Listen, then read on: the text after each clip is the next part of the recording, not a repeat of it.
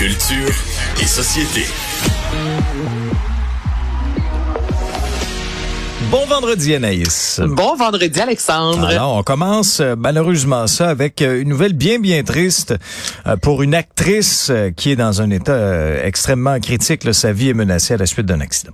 Exactement. Donc, euh, je te parle de Anich. Cette euh, actrice, en fait, c'est le 5 euh, août dernier que c'est survenu, cette actrice de 53 ans. Pour situer les gens, on l'a surtout vu dans les années 90 dans les films tels Denis Brasco ou encore Six jours, sept nuits.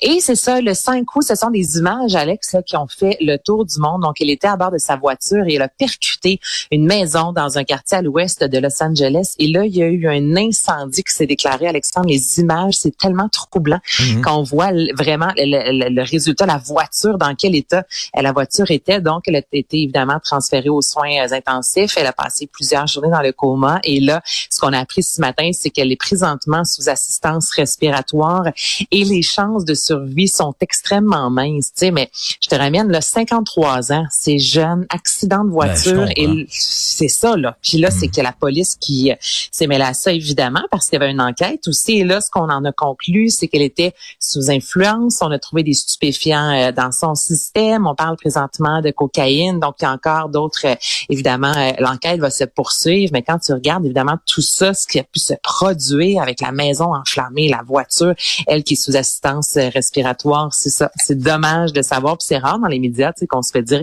écoutez, ça augure mal pour telle personne. Il y a des chances qu'elle nous quitte d'ici les prochaines heures, voire prochains jours. Donc c'est une nouvelle assez assez troublante, je dirais là aujourd'hui. Ouais, non, c'est vrai, c'est c'est vrai que c'est extrêmement triste change de registre complètement. Aujourd'hui, on est le 12 août et c'est la journée J'achète un livre québécois. Donc, direction librairie, allez acheter un livre québécois. Vous pouvez, je dis librairie, ça peut être en, présentiel, en personne ou sur Internet, mais mhm. achetez-en un, s'il vous plaît. Ça existe depuis 2014, Alex.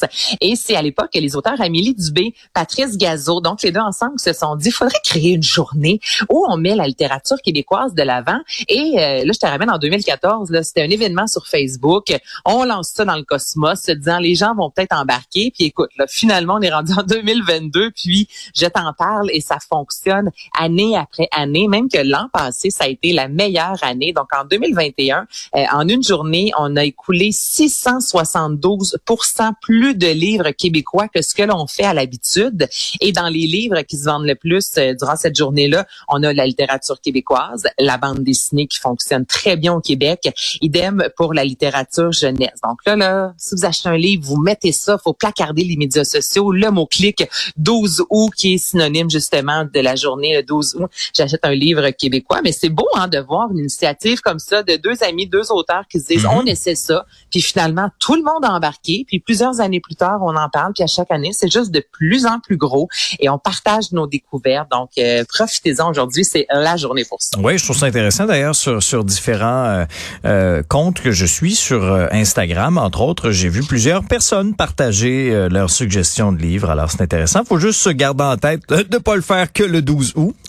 non, mais si vous avez une journée, alors, au moins, au moins le 12 août. Au moins une fois par année, on en achète un. Puis, c'est ça, tu parles de gens qui, par, qui partagent leur coup de cœur. Et si vous allez faire un tour sur le, site des librairies.ca, on vous met également les, plus gros vendeurs euh, si vous aimez euh, les drames, les plus gros vendeurs hmm. si vous aimez les, livres d'horreur. Parce que des fois, on peut manquer un peu euh, d'inspiration. On sait pas trop ce qu'on a envie de lire. Et là, tu fais comme, OK, ben ce livre-là se retrouve dans le top 10. C'est un des livres les plus vendus. c'est un bon livre. Donc, allons-y. Je vais découvrir un nouveau style littéraire ou encore un nouvel auteur. Donc, allez faire un tour sur le site. Et il y a aussi des librairies, Alex, aujourd'hui, qui organisent des euh, journées pour rencontrer euh, des auteurs, ah, des dédicaces. Donc, tout ça, là, tout ça, là, aujourd'hui, là, c'est là que ça se passe. Parfait, j'aime ça. Tu nous partages aussi, ah, ça, c'est un beau petit moment intime avec un grand Yvon Deschamps. Un petit moment intime qui a été partagé sur Facebook. Donc, il est un petit peu moins intime depuis ce matin. Oui, Mais le moment, c'est ça qui est écrit. Donc, c'est, ça a été partagé sur la page Facebook d'Yvon Deschamps. Et je lis mot à mot, petit moment de détente capté à l'insu d'Yvon cette semaine. Et là, on voit Yvon Deschamps qui lui joue, euh, en fait, sur euh, un piano, magnifique piano Yamaska, acheté en 1974. Et ce qu'on dit, c'est que Yvon désire se départir de ce piano. Donc, on invite les gens qui auraient envie euh, de l'acheter, de soumettre un montant. Donc, tout d'abord, je vais te faire entendre l'extrait d'Yvon Deschamps, dis-je bien, qui joue au piano. On écoute ça.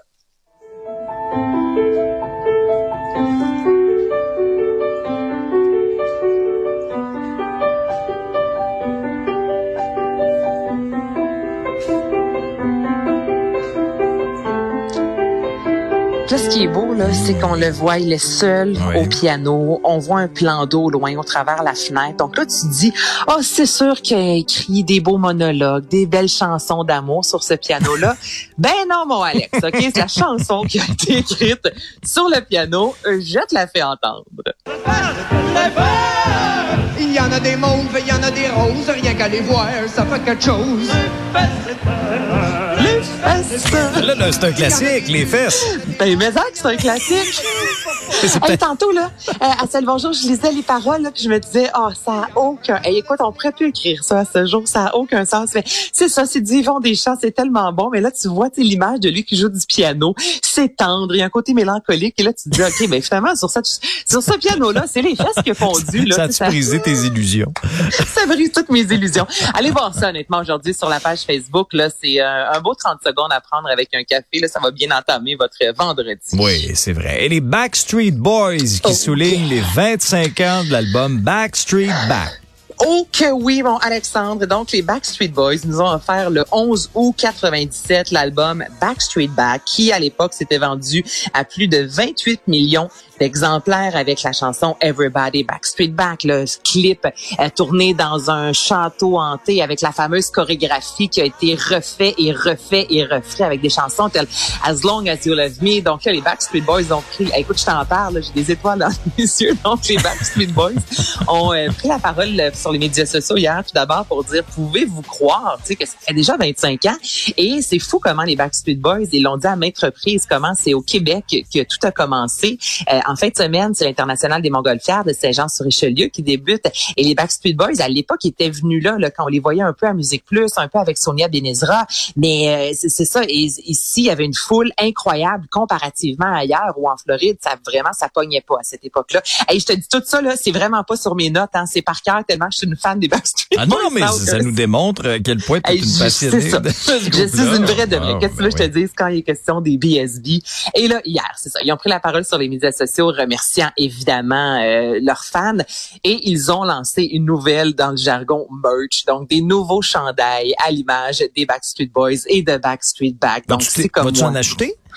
Ben, je chez Magazine, je- première chose que j'ai fait quand j'ai vu cette nouvelle-là, je suis allée voir les, les, les, les chandails et je, je risque d'en acheter. Je regrette, Alexandre, de ne pas avoir gardé les miens à l'époque alors que je pleurais ma vie sur euh, le, le premier album et j'écoutais ça à pu finir, I Never Break Your Heart. Donc là, je vais peut-être en racheter un.